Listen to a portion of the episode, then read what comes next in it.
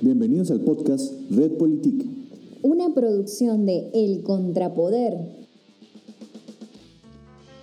A veces realmente hay décadas en las que no pasa nada y días en los que pasan años. Eso es precisamente lo que ocurrió en Nicaragua recientemente. Una nueva oleada de cambio está en ciernes, una sociedad más politizada y consciente del rumbo que quiere para el país. Entre lo que está destinado a permanecer está el liderazgo que han asumido los jóvenes, durante las protestas, en la mesa de diálogo, en la organización, en la búsqueda de consensos y en la construcción de un nuevo proyecto de país. Hoy, en Red Politique, conversamos con uno de ellos, Max Jerez, representante de la Alianza Cívica. Bienvenidos.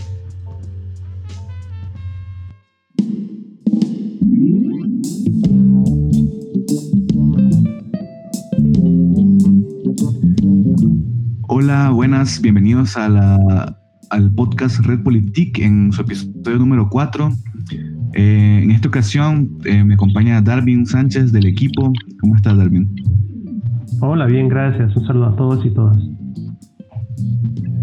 Y también nos acompaña como invitado especial eh, Max Jerez, quien es estudiante, eh, miembro de AUN, de la Alianza Universitaria Nicaragüense y miembro de la Alianza Cívica, a quien agradecemos eh, su tiempo y su participación en este episodio. Muchas gracias Max y bienvenido. Hola, un saludo a todos, gracias Javier y Darwin por invitarme a compartir con ustedes. Sí, un placer. Eh, pues yo les propongo que basemos un poco la discusión sobre cuál es el papel de los jóvenes. Eh, en primer lugar, durante el inicio de la rebelión de abril, y luego vamos avanzando sobre cómo han ido acrecentando su participación los jóvenes durante el diálogo, en las negociaciones y posteriormente en la visión que tengan los, que, los jóvenes organizados sobre el futuro del país, sobre cuál es el, el, rumbo que debería llevar nuestro país, ¿no? Así que digamos que ahorita en el inicio me encantaría que habláramos sobre cómo empezó, ¿no? Todo este involucramiento de los jóvenes en la, en, en la política activa del país, ¿no? Sabemos que este estallido social, ¿no? Que ocurrió hace un año en, nuestro país, en abril, fue un detonante para muchísimas cosas que hasta la fecha siguen desenvolviéndose en Nicaragua. Pero me gustaría que empezáramos hablando de cómo surgieron estos movimientos juveniles, ¿no? En el calor del estallido de abril.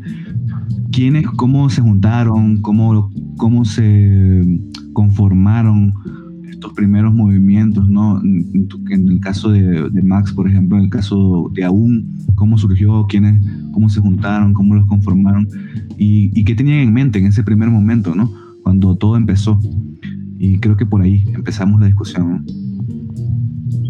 Sí, bueno, eh, esto, el tema de, de, la juventud y del estallido eh, de abril en Nicaragua eh, es un, uno de los acontecimientos de mayor relevancia ¿no? en, en, los últimos meses en, Nicaragua. Eh, que yo quisiera comenzar eh, dando un poco de, de algunos elementos eh, previos a, a, abril. debemos recordar que, que el, Frente Sandinista ¿no? y, y las organizaciones gubernamentales mantenían el control y mantienen todavía el control de las instituciones públicas y que habían establecido ¿no? algunas política dirigida hacia la juventud. Yo eh, consi eh, considero que en, en, algún sentido el, el, una de las organizaciones eh, juveniles, sobre todo mu mucho más fuertes, había estado concentrada en manos de, eh, de, del Frente Sandinista, que es la, bueno, la organización eh, Juventud Sandinista, que eh, había tenido un, una cierta dinámica eh, de, partido, pero también de gobierno y, y eh, muy vinculada ¿no? al, al, Estado, incluso bajo el amparo del Ministerio de la Juventud que se creó eh, muy recientemente. Eh, otros, otros jóvenes estuvieron ciertamente involucrados en procesos de formación mucho más organizados. Eh, el, el, esta creencia ¿no? de, que los, de que los jóvenes eran apáticos a, a, la participación, yo, yo no la comparto porque sí habían jóvenes que estaban en procesos de, formación y participando en procesos de fortalecimiento de los liderazgos. Y evidentemente había quienes no participaban en, estos dos grupos principales. Eh, yo, yo sí creo que el, el tema de los jóvenes era y de la participación juvenil era un reflejo del sistema político nacional, es decir, para ser joven y ser parte de los espacios de toma de decisiones y de, y de discusión política, había que ser parte de la estructura del partido y de, eh, de, las instituciones o dentro de las instituciones públicas, pero fuertemente alineado al régimen orteguista. Quienes participaban en procesos de liderazgo no vinculados a esto tenían muy pocas probabilidades de, eh, llegar a los espacios de toma de decisión, eh, había muy, poco, muy poco acceso y en, en ese sentido pues muy pocas eh, oportunidades para ejercer eh, eh, puestos de liderazgo juvenil.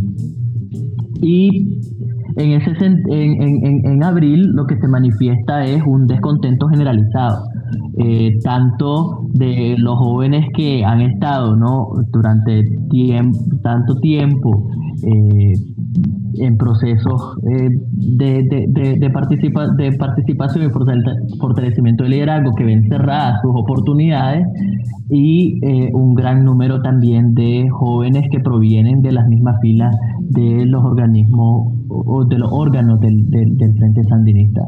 Y esto provoca pues un, estallido eh, en la rebelión de abril que pues toma un tinte previo eh, de los movimientos ambientalistas y luego eh, el descontento por la seguridad social. Eh, organizaciones juveniles como tal, previas al 18 de abril, con, con mucha solidez y fortaleza, eran muy muy pocas o casi inexistentes. Muchas de las, de las, de las organizaciones que actualmente eh, están involucradas eh, en el contexto de resolución de la crisis nacional surgieron eh, en medio de la crisis y han surgido espontáneamente en medio de la represión, en medio de un contexto violento en medio de la desconfianza y han tenido que ir eh, acomodándose. Hablamos de ciertos grupos eh, eh, emergentes juveniles que algunos con un tinte marcadamente estudiantil y otros con un aspecto mucho más amplio. Y en este sentido, pues Alianza Universitaria Nicaragüense es la organización a la que yo pertenezco, es una de esas organizaciones que antes de abril, pues no, no, no tenía eh, presencia en ningún tipo de, espacio y que se conformó precisamente después de esta fecha con jóvenes universitarios de diferentes universidades que deciden eh, organizarse para continuar el movimiento de protestas. Y esto en vista a que habíamos visto un movimiento autoconvocado, juvenil, que luego trascendió ¿no? a todos los sectores sociales, eh, que se, se daba en su ámbito juvenil estudiantil en eh, se manifestaba en la toma de las universidades, pero que reconoce que el movimiento tiene que ser un poco menos autoconvocado y dar, irle dando forma más organizada y estructurada. Y así como aún han surgido diferentes grupos eh, que se han integrado ¿no? a, la, eh, algunos de ellos a la Alianza Cívica y la Unidad Nacional, que han tenido estas, estas características. Eso es un poco lo un poco de, cómo surgieron estos, estos, estos movimientos.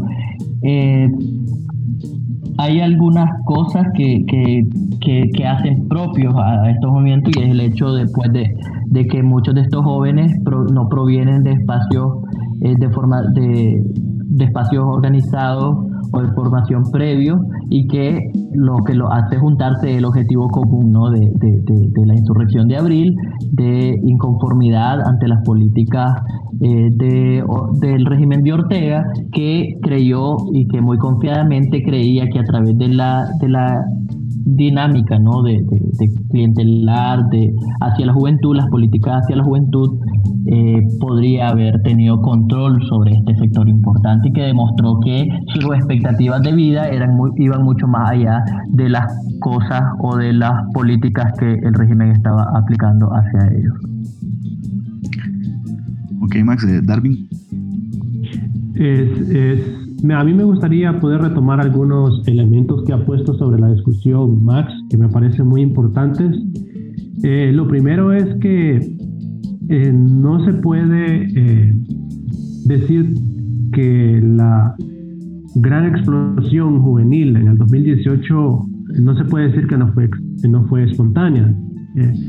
ampliamente, y hay mucha, mucha prueba de ello que sí lo fue, sin embargo, es muy importante recordar que antes de abril, antes de todos estos acontecimientos, antes, antes del 2018, incluso unos meses antes, unos tres o cuatro meses antes, se planteaba la, la, famosa discusión de que estábamos con una juventud apática que no participaba en la política y que era indiferente totalmente, que estaba más enfocada en, la, en su celular, en su crecimiento personal y eh, en el desarrollo de la economía digamos, eh, más eh, eh, del emprendimiento.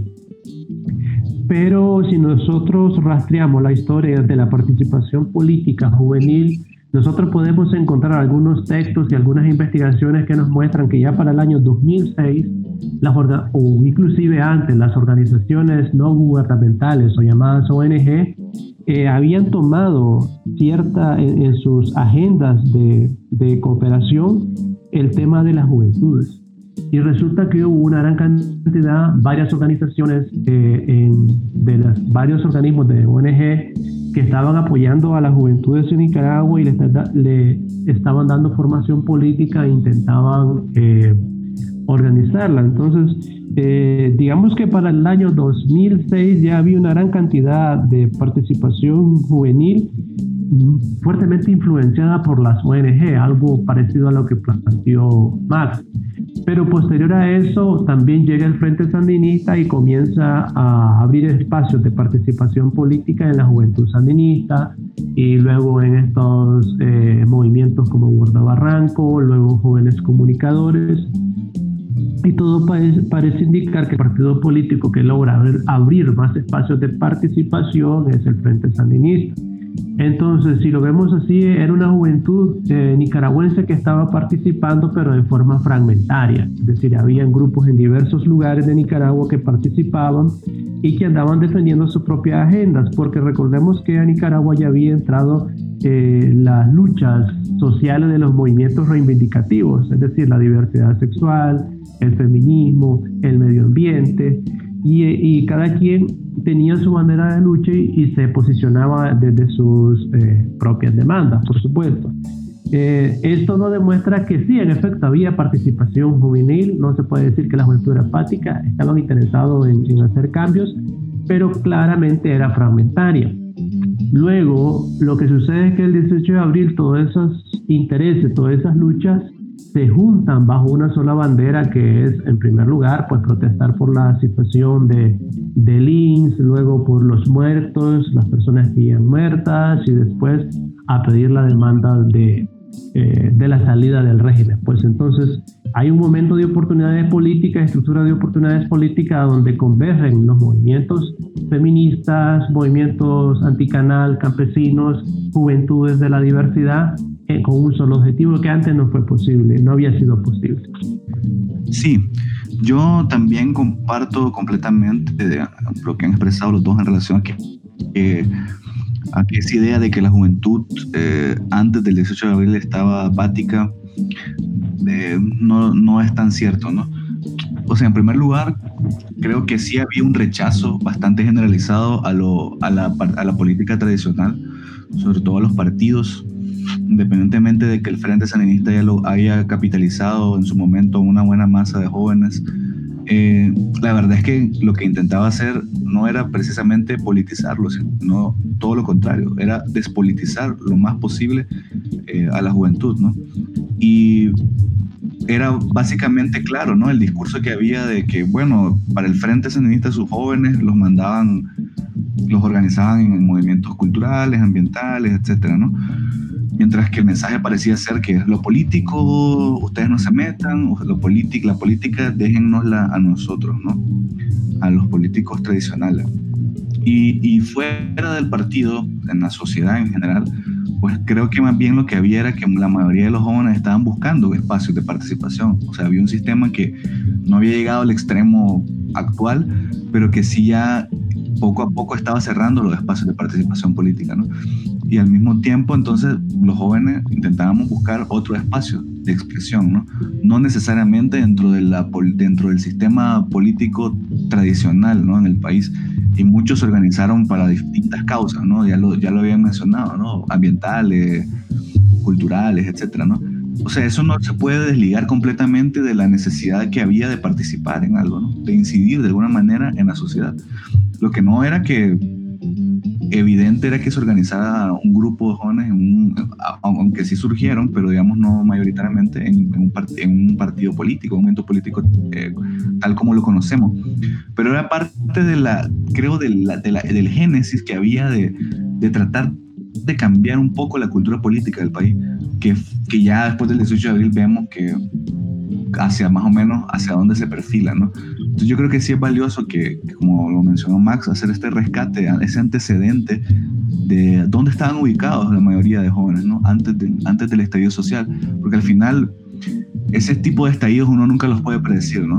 Son cuestiones que son esas explosiones que politizan completamente a toda la sociedad, y en especial a los jóvenes, ¿no? Que fueron los que empezaron a empezaron el 18 de abril y posteriormente a, liderar en, en, buena medida este proceso, ¿no? Así que ahora, digamos, sucede el estallido, ¿no? Vemos cómo, cuáles eran los antecedentes, más o menos, en qué, cómo estaban ubicados, ¿no? Ahora, sucede el 18 de abril. Como dice Darwin, eso hace que todas estas causas que estaban dispersas, pero que existían, se junten en una sola, ¿no?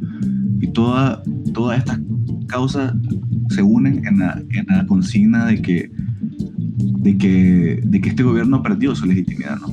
Al matar, al reprimir. Entonces, a partir de ahí, ¿cómo caracterizarían eh, la nueva, las nuevas formas de participación de los jóvenes? O sea, es evidente que hay una, que hay una nueva, hay una oleada de politización ¿no? en la sociedad en general. Pero a partir del 18 de abril, ¿cómo, cómo empieza a cambiar el panorama desde su punto de vista para, para los jóvenes, que ya empiezan a organizarse de una manera un poco más compacta. Sí, bueno, eh, yo quisiera eh, en esa misma línea retomar lo que, lo que ha dicho eh, Darwin, que es que estas agendas dispersas comienzan a unificarse en torno a una sola causa. Y esto se basa en se, se, basa en el hecho de que se comienza a ver, eh, a reconocer que el problema eh, eh, de la, que ha causado ¿no? la crisis en el país, la crisis de, del INS, por ejemplo, la cuestión previa de, del, indio maíz, del incendio y, y, la cuestión de los movimientos ambientales, y es que se empieza a reconocer en el sistema político el, el, la responsabilidad, ¿no? Y se comienza a cuestionar cómo está funcionando la política a mano del, del régimen de Ortega. Y en ese sentido se ve como el principal objetivo, lo primero que hay que cambiar, se reconoce, por ejemplo, y esto lo vemos muy, muy prontamente, ¿no? Se hacen las protestas del, 18-19 de abril por la, por la cuestión de la seguridad social, el, el decreto que, que origina el, el, estallido en cierta medida eh, se revoca y, y en vez de eso, eh, calmar ¿no? la, la, situación de las protestas, se eh, continúan y se intensifican porque los jóvenes y porque la sociedad en, general reconoce que eso no, es apenas un síntoma del problema como tal, que es la falta de institucionalidad, la falta de oportunidades para poner efectivamente la demanda en, eh, en el sistema político.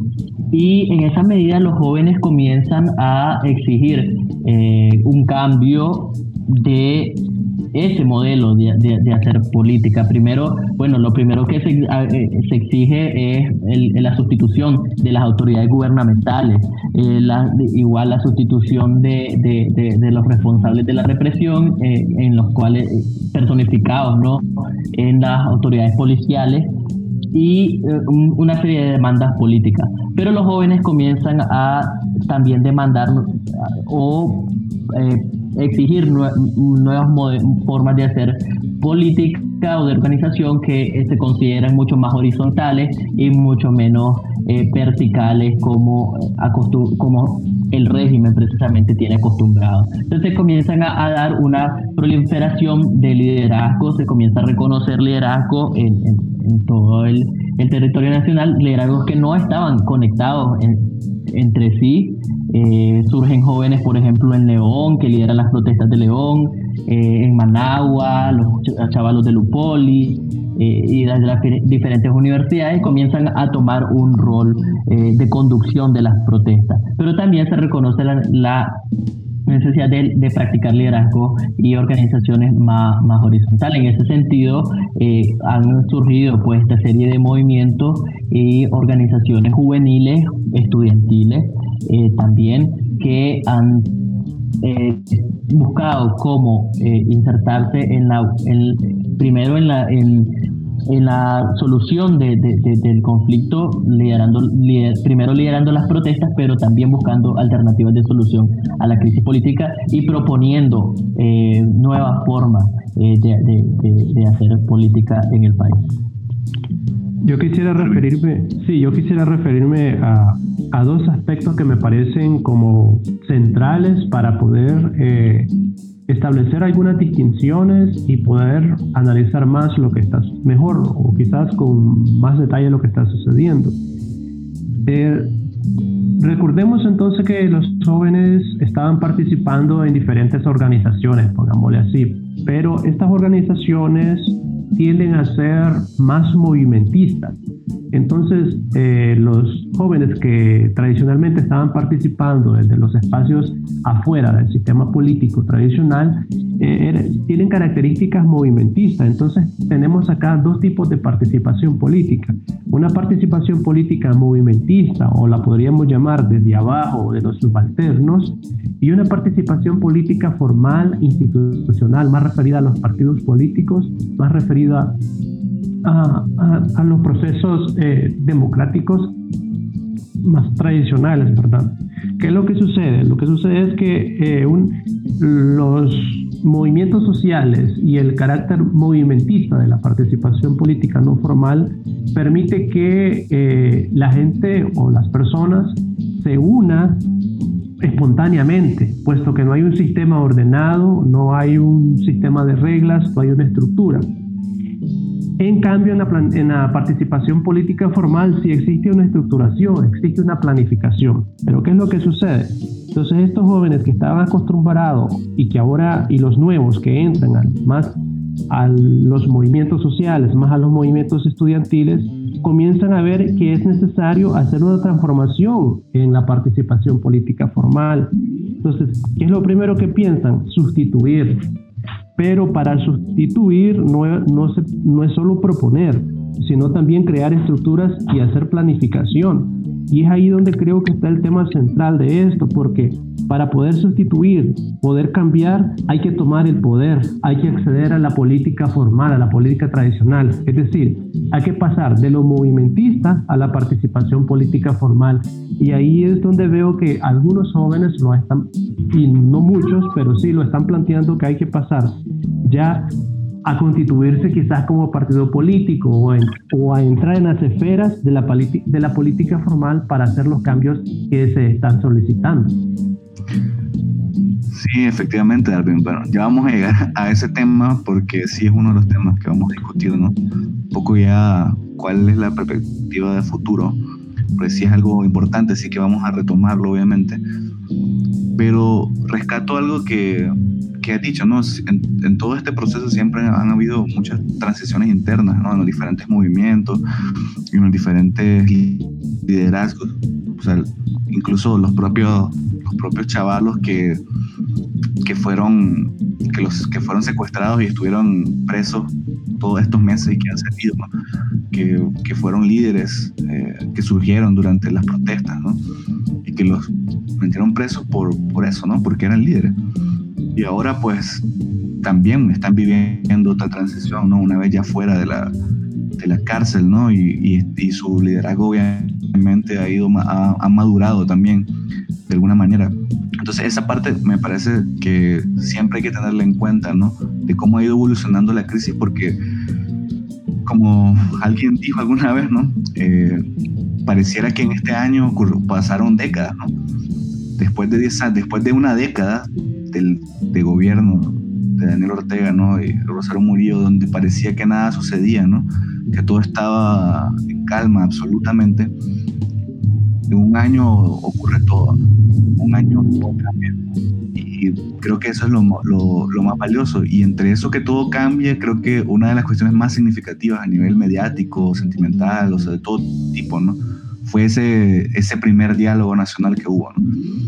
Donde fue televisado y todo el mundo estuvo, que creo que nunca había estado tan expectante de Nicaragua de la televisión de lo que estaba sucediendo, ¿no? Y, entonces, también me gustaría como preguntarte más, más eh, más, ¿cuál, ¿cuál es tu percepción de, ahora viéndolo retrospectivamente, ¿no?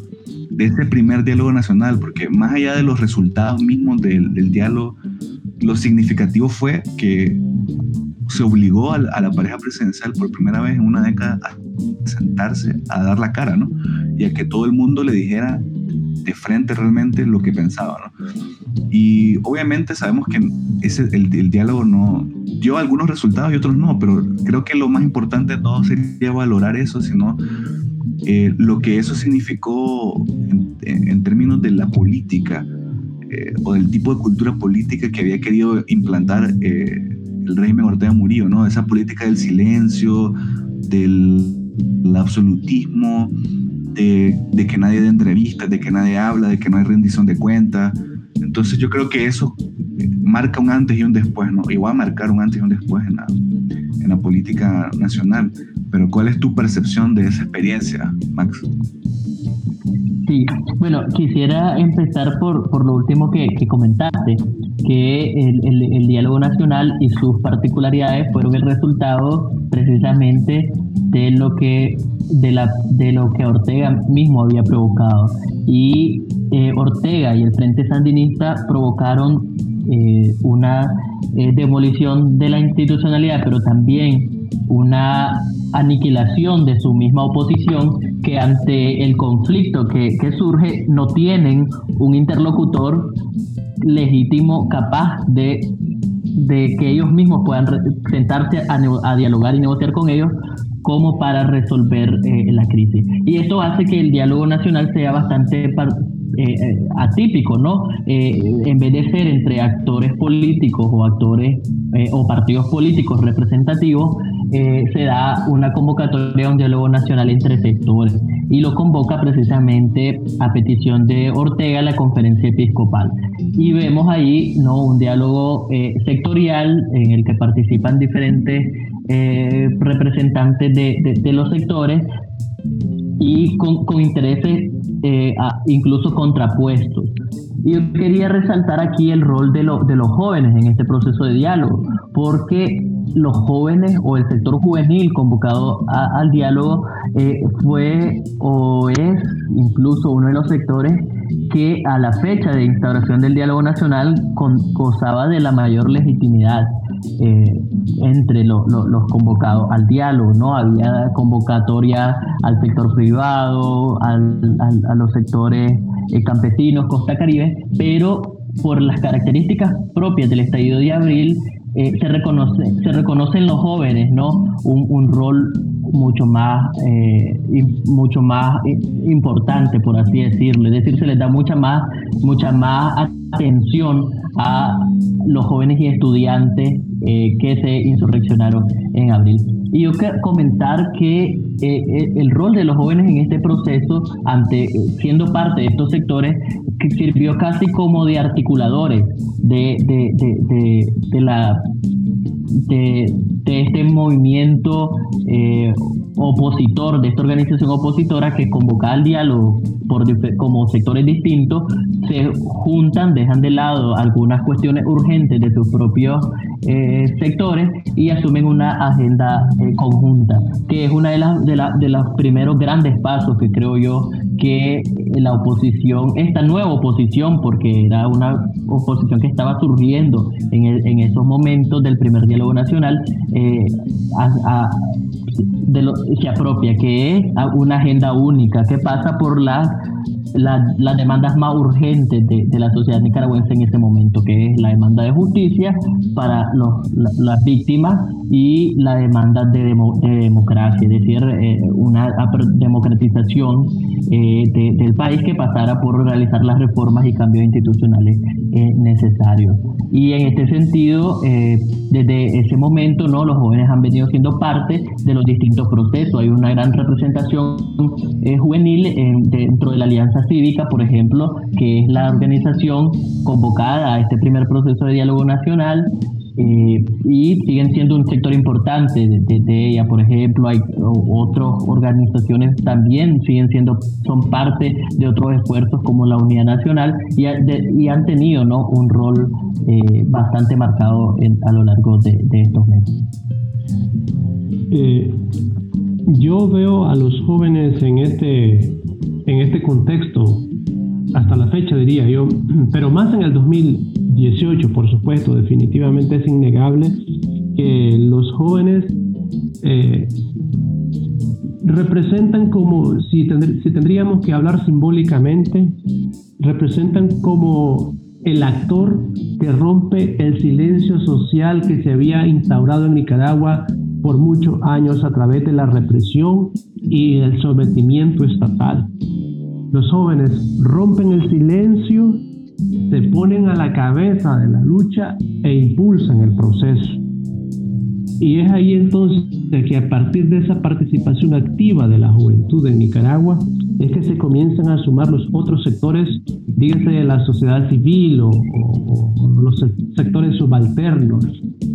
También se tiene que reivindicar su presencia de los, eh, de los chavalos y chavalas en riesgo entonces los jóvenes se ponen a la cabeza y rompen ese silencio y vemos que una multitud de personas se suma a la lucha. Y ahí habría que replantearse la pregunta otra vez de que si realmente eran los jóvenes apáticos o era una sociedad que estaba apática o una sociedad nicaragüense sometida mediante la represión y el sometimiento estatal.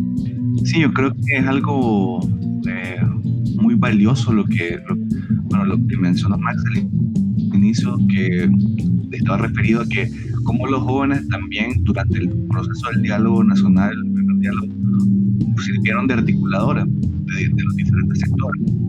Y sí era impresionante de ver eh, de un lado de la mesa al sector privado, a, a, los movimientos juveniles, a personas de organizaciones no gubernamentales, del movimiento campesino. Es decir, cómo eh, sectores que hacía unos meses no tenían ninguna agenda en común, no se juntaban, no tenían un, propósito común, de repente encuentran un, un cauce por donde coincidir, ¿no? En, y no estamos hablando de, de necesariamente una coincidencia ideológica, porque aquí se, porque en Nicaragua se llegó a un nivel tal de brutalidad que, que todos los mínimos de convivencia que una sociedad debe de tener desaparecieron. Y eso se puede ver en la agenda de demandas que, que hubo en ese diálogo. O sea, era una cuestión básica, era una cosa que parecía básica, que debería de existir en cualquier sociedad civilizada, en cualquier país civilizado. Pero en Nicaragua se, se estaba pidiendo que dejaran de matar a la gente que protestaba, ¿no? que dejaran de, de reprimir de manera desproporcionada, ¿no? que hubiera justicia con los muertos, que reconocieran que, que hay muertos y que los mataron. ¿no? Entonces son cuestiones que, digamos, eh, lograron articular, juntar, cohesionar a, a, esta, a, este movimiento opositor que estaba surgiendo en ese momento. Y ahí es donde me surge una, digamos, una inquietud que me parece que vale la pena también discutir y es, una vez que ya, bueno, pasa esta página, ¿no? El, primer diálogo nacional y, y, empieza el proceso, ¿no? De, porque, de organización del movimiento opositor. porque se sabe que, que, el proceso de, de, democratización del país va a llevar su tiempo, ¿no? por el nivel de, de represión que, que, se ha instaurado en el país. ¿no? Y en ese proceso de organización entonces es que se fortalece eh, la alianza cívica. ¿no? En ese sentido, se vuelve un, un ente que más allá de ser el interlocutor en, en las negociaciones o en el diálogo, también ha sido un referente para la sociedad de, del lugar donde están confluyendo todos los, los sectores que se oponen al gobierno y que quieren democratizar el país. ¿no? Y entonces ahí hay un lugar para, la, para los buenos organizados. ¿no? Entonces, ¿cómo, ¿cómo ves ahora vos, Max, ese proceso de que los jóvenes estuvieron primero en la calle, luego fueron articuladores, partícipes del diálogo nacional, y luego ahora están en una, en una tarea también de, de, de, de proponer, eh, de negociar, en un, en un, papel, digamos, de liderazgo y de interlocución al, al primer nivel con, con el gobierno de Ortega Murillo, ¿no? ¿Cómo también valoras esa experiencia ahora dentro de la Alianza Cívica y dentro de la voz que tienen ahora, eh, los jóvenes que se han organizado dentro de esta organización? Sí, bueno, mira, eh, yo eh, creo que ha sido, pues lo que, lo que describí ha sido como uno de los roles más importantes que han tenido los jóvenes durante la crisis. sin embargo, no, no ha sido del, del, del, todo fácil y no ha sido un proceso completamente continuo.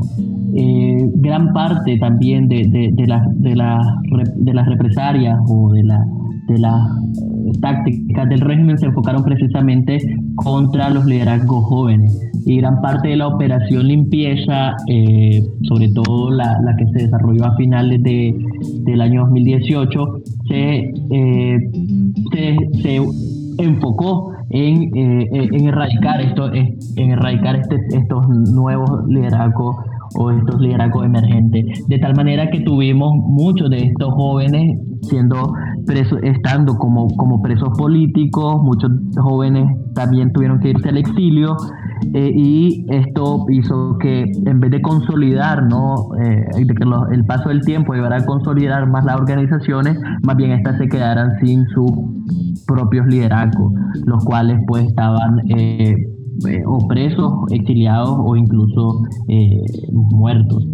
Y quienes quedan al, al, mando o inmersos dentro de las organizaciones se ven eh, primero pues tienen que lidiar con, con, con, estar con la represión y toda la, cuestión eh, externa pero también hay una dinámica interna nueva que es el, el que aparece en nuevas eh, aparecen los liderazgos de las organizaciones ya existentes, aparecen líderes sociales, eh, políticos eh, tradicionales que ya comienzan a, aparecer ¿no? Eh, pidiendo ¿no? ser incorporados en las diferentes organizaciones y entonces tenés esa nueva dinámica de como joven demostrar que tenés la capacidad de estar en estos espacios de, toma de decisiones, espacios de participación política.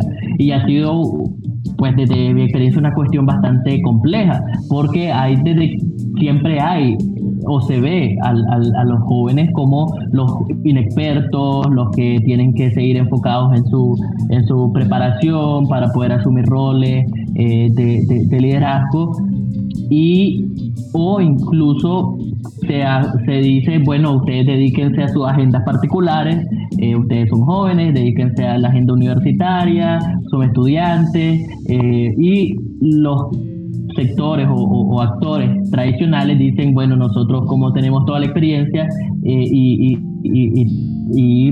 eh, la capacidad, podemos dedicarnos a resolver los temas grandes, ¿no? Eh, la, la, cuestión nacional. Y eso ha sido una lucha constante, ¿no? Reconocer que como jóvenes tenés que eh, dar la batalla incluso interna, de decir, estamos aquí, podemos asumir el compromiso y la responsabilidad de, de generar eh, propuestas, de trabajar, de impulsar eh, las cuestiones eh, dentro incluso de la misma oposición. Entonces ha sido una cuestión bastante interesante, ¿no? ¿no? No es completamente fácil, han habido, como he dicho, externos frente al régimen que quiere evidentemente desaparecer estos liderazgos porque realmente representan una amenaza, pero y a la misma vez desarticula un poco eh, a estos movimientos juveniles, pero también la dinámica interna en la que aparecen pues todos los actores que quieren ser parte de la solución del, del conflicto y entre los cuales hay ciertos que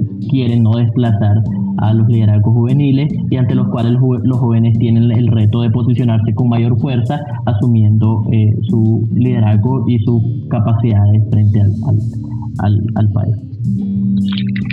Es que ahí, ahí precisamente es interesante un poco analizar retrospectivamente la estrategia del, régimen en, su momento cuando empezaron a, encarcelar a, muchísima gente, ¿no? y empiezan a encarcelar a los líderes jóvenes porque yo asumo que les bueno, vamos a desarticular los movimientos juveniles, que son los que están liderando en buena parte la protesta, ¿no? A una parte los metemos presos y a otra parte los mandamos al exilio, ¿no? Saben que esa posición es insostenible en el tiempo, ¿no?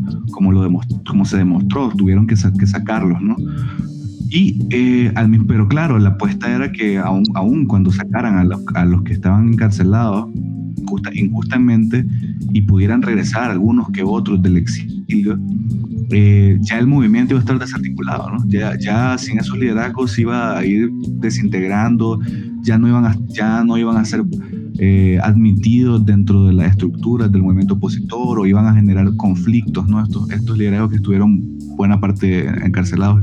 Entonces, esta estrategia de división, de, de, de desarticulación, que, se sigue aplicando hasta la fecha, eh, eh, al final no dio resultado porque les dieron mayor reconocimiento ante la sociedad. Y, y sí, y, no los, tampoco no los eh, lograron desarticular por completo porque ninguno se fue a su casa. O sea, todos están todavía ahí activos y participando y aportando de múltiples maneras, ¿no? Y lo otro interesante, que me, muy importante que, que mencionaba es que es el discurso este que que no solo se menciona desde el régimen, ¿no? sino desde otros actores también que, se, que están, digamos, en oposición, que es el de que los jóvenes están siendo manipulados por los empresarios, ¿no? Y que son títeres de los empresarios. Y yo creo que eso es como la reproducción de ese discurso que ya existía previamente, el 18 de abril, de, de esa, de, de, lo que hablábamos, ¿no? Del adultismo, pero, no, pero, pero ya la política en serio, mejor eso a los que sabemos, ¿no? A los que sabemos negociar, a los que, a los que hemos sido siempre los interlocutores, ¿no? Yo creo que esa es la parte valiosa, ¿no? Que, nos, que, ese espacio no se dejó arrebatarnos y que se siguió manteniendo a pulso, ¿no? Hasta la fecha.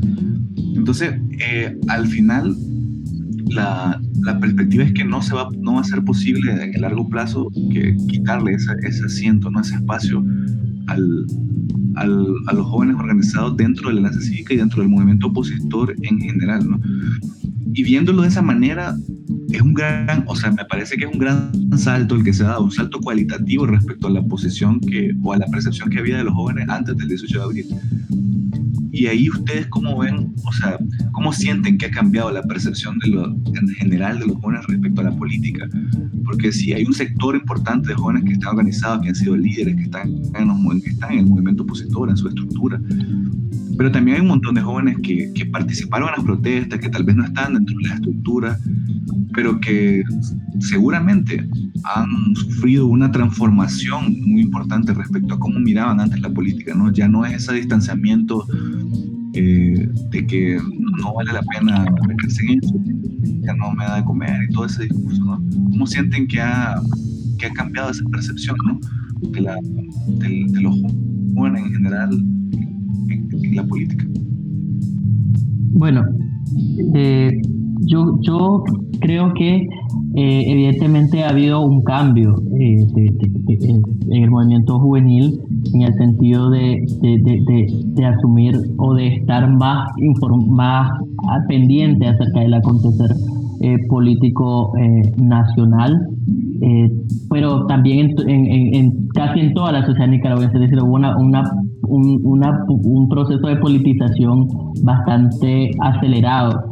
Eh, sobre todo en el contexto de la crisis. Uno de los ejemplos que mencionaba es, por ejemplo, estar pendiente de un acontecimiento como el diálogo nacional. O sea, se había convertido prácticamente cuando este había sido televisado en uno de los principales eh, programas de, televisión del país. O sea, todo el mundo estaba pendiente cuando era la sesión del diálogo nacional. Después de la primera sesión, eh, era casi las primeras tres, tres, semanas, todo el mundo estaba pendiente de, esto y de, los, de las cuestiones eh, políticas y de interés nacional.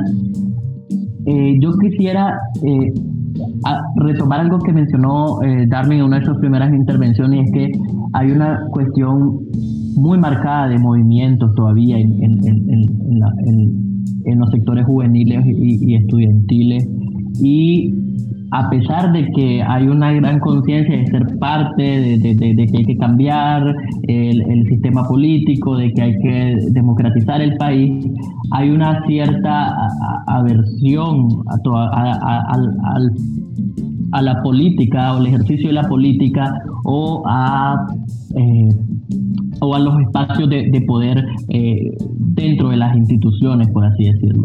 Entonces, se, esta, esto de, esta, eh, esta percepción o esta, como esta línea de movimiento que está fuera de lo institucional frente al hecho de que los jóvenes sean capaces de disputar los espacios de poder y de liderazgo o de asumir eh, roles de, liderazgo es bastante complicada.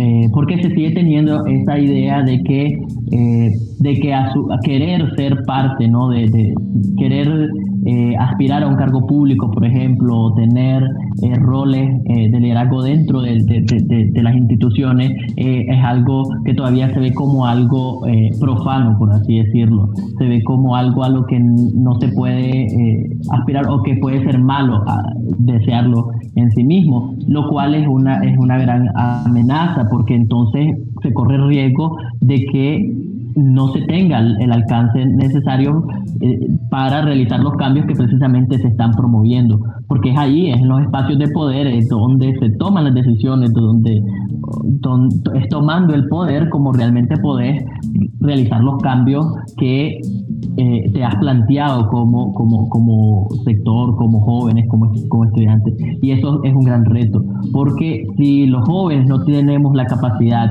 de estar conscientes de que hay que tomarse las instituciones, los espacios, tomarse el poder, para eso eh, tenemos el grave riesgo de quedarnos fuera de las instituciones, fuera en la fuera institucional, con una visión de movimiento que, que, protesta, que demanda, que exige, que monta presión, pero que se puede quedar incapaz de, de liderar o de encaminar por sí mismo los cambios que realmente requiere el país.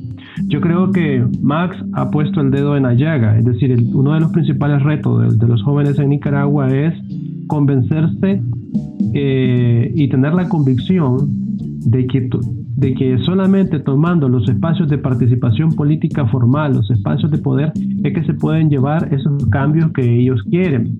Eh, la política nos, y la política especialmente en Nicaragua, nos, nos demuestra o nos ha evidenciado a través de la historia que se basa en relaciones de poder y en relaciones de desigualdad. Y los sectores excluidos, por ejemplo, las mujeres, los sectores subalternos, los jóvenes, eh, tienen que convencerse de que para poder salir de esa situación de clase en la que están y hacer un cambio real, un cambio sistémico, un cambio de raíz, es solamente tomando el poder y venciendo ese, ese maniqueísmo que existe eh, eh, actualmente, me parece, que lo movimentista es lo positivo, es lo limpio, es lo que tiene legitimidad y la política formal e institucional es, la sus, es lo sucio, es, representa la corrupción, representa todos los, los peores antivalores que te puedes imaginar. Creo que tiene que haber un, un quiebre ahí para poder llegar a la política formal, para deshacerse de eso y saber que solamente tomando el poder se pueden hacer esos cambios o vencer ese dualismo, ¿no? De que lo movimentista es lo, legítimo y la política formal es lo, sucio, pues. yo creo que ahí Max ha puesto el dedo en la llega definitivamente. Mencionar de que Nicaragua se transitó, digamos, de una etapa en la que podríamos llamar destituyente, donde se, donde se interpeló a lo, a lo, a lo existente, ¿no? al tema político existente. Todo el Estado se puso en cuestión, por eso considero que es una crisis de Estado. Todo el Estado en su conjunto estaba, está en entredicho su, su legitimidad, ¿no? Entonces, esta primera etapa de, de, rebeldía, de oposición en las calles, de decir todo lo que nos gusta, todo lo que hay que cambiar, fue, es la que abrió el boquete en la pared, ¿no? Pero por otro lado, creo que con, la, con, con el pasar de los, meses, ¿no? Y con la maduración de la, de la crisis y la profundización también en otro, en otro sentido, sobre todo en la parte económica, toca ahora pensar en la, en la, siguiente fase, ¿no? Que es la fase constituyente, que es la fase de construir algo, de que hay que pensar en la construcción de algo, de que ya de que hay que darle, de que hay que activar la transición, porque está en, está en ese proceso justamente de que van a elecciones, que tienen que haber elecciones, eh, y de que esa va a ser la oportunidad de, de, ponerle punto final a esta etapa de la crisis, ¿no? Y en ese sentido, la pregunta que lanzo para que cerramos es, eh, ¿cuál es la, cuál, ya decía Max, ¿no? los jóvenes tenemos que tomar poder, o sea, tenemos que estar en las instituciones, no podemos ser eh, un, un, medio simplemente, o sea, el fin tiene que ser siempre la transformación, ¿no? Cambiar, o sea, no, no, no quedarse en la consigna, no quedarse en la parte de destituyente, ¿no? hay que construir, pero para construir hay que tener, eh, un, hay que tener una herramienta, hay que tener un discurso, hay que tener un proyecto. Y en ese sentido, esa es la pregunta que yo siempre me he hecho, ¿no? O sea, todo tiene su etapa, ¿no? Todo tiene su momento, eso estoy muy claro, y hay un proceso de organización en marcha, etcétera, ¿no?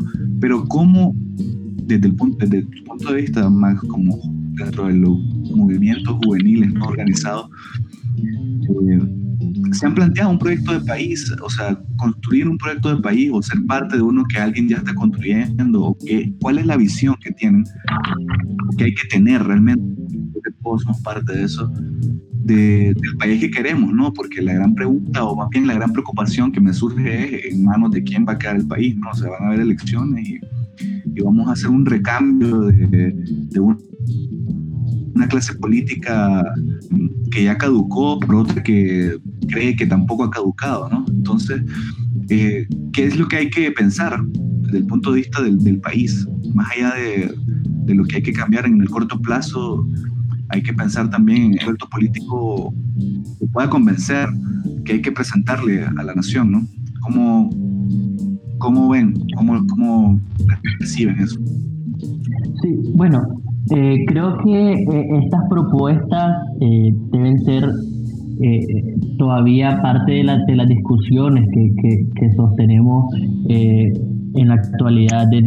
no hemos tenido eh, los espacios o procesos suficientes para dialogar internamente en torno a qué es lo que queremos construir. Sin embargo, ya se están dando ¿no? las, primeras, eh, las primeras propuestas de cómo vemos eh, el país después de, de, del régimen de Ortega. Y eh, pues digo esto porque no hay posturas totalmente llevadas al consenso de todos los sectores eh, juveniles, estudiantiles o incluso otros sectores políticos o empresariales. Eh, sin embargo, yo, yo, diría que hay dos, hay dos cosas que, está, que, que se proponen de cara a la, a la, al país que queremos construir. Una es aquellas cosas inmedi eh, inmediatas que responden a la resolución del, de lo que causó el problema con Ortega. Entonces, hay propuestas que responden a a reparar lo que está pasando ahorita. Entonces se hacen propuestas de no, no, no hay que permitir la reelección, no hay que eh, permitir, por ejemplo, eh, eh, los modelos de liderazgo caudillista. Muy, dados a, a, reparar las cosas que estamos viviendo. Entonces, como esto es lo que estamos viviendo, esta es la propuesta para que no pase. Pero también tienen que surgir propuestas a largo, a largo plazo. Y eh, en estas hay hay algunos elementos, ¿no? Uno es la necesidad de construir eh, instituciones eh, sólidas. Creo que no, no, eso es parte de, lo, de, uno de los retos. otra de los retos es tener un modelo de participación democrática, pero sin olvidar el, el hecho de generar las condiciones mínimas para que las personas, la ciudadanía pueda eh, efectivamente participar en una democracia plena, ¿no? Tener ciertas condiciones de, de, bienestar social que permiten que la gente, más que preocuparse por sus necesidades básicas, pueda dedicarse a los espacios de participación política. Eh, y otro es el tema del desarrollo ¿no? Eh, humano, el desarrollo económico, el desarrollo sostenible.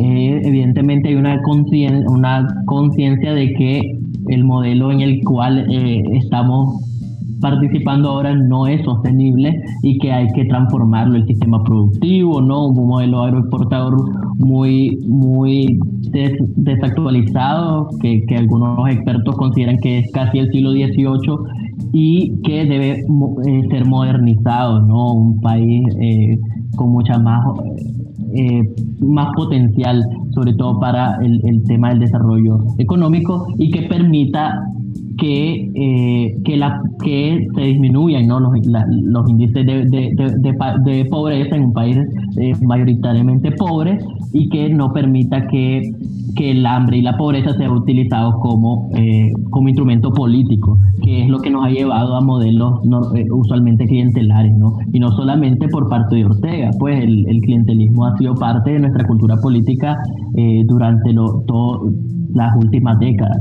Y por ahí van algunas, algunas de las discusiones de, crear un país incluyente, un país que, que, que respeta ¿no? la, la, la, diferencia eh, entre opiniones que lo resuelve sobre todo por los cauces democráticos, eh, que no, un país que reconoce que hay diferentes opiniones, diferentes sectores, diferentes eh, intereses, pero que los plantea los mecanismos institucionales adecuados para que no suceda lo que sucedió en abril del 2018. Sí, yo, yo comparto completamente todo lo que ha dicho Max y espero que eso que nos plantea pues llegue en algún momento a ser posible. Yo solo quisiera referirme a dos cosas que más que todo son como expectativas o anhelos.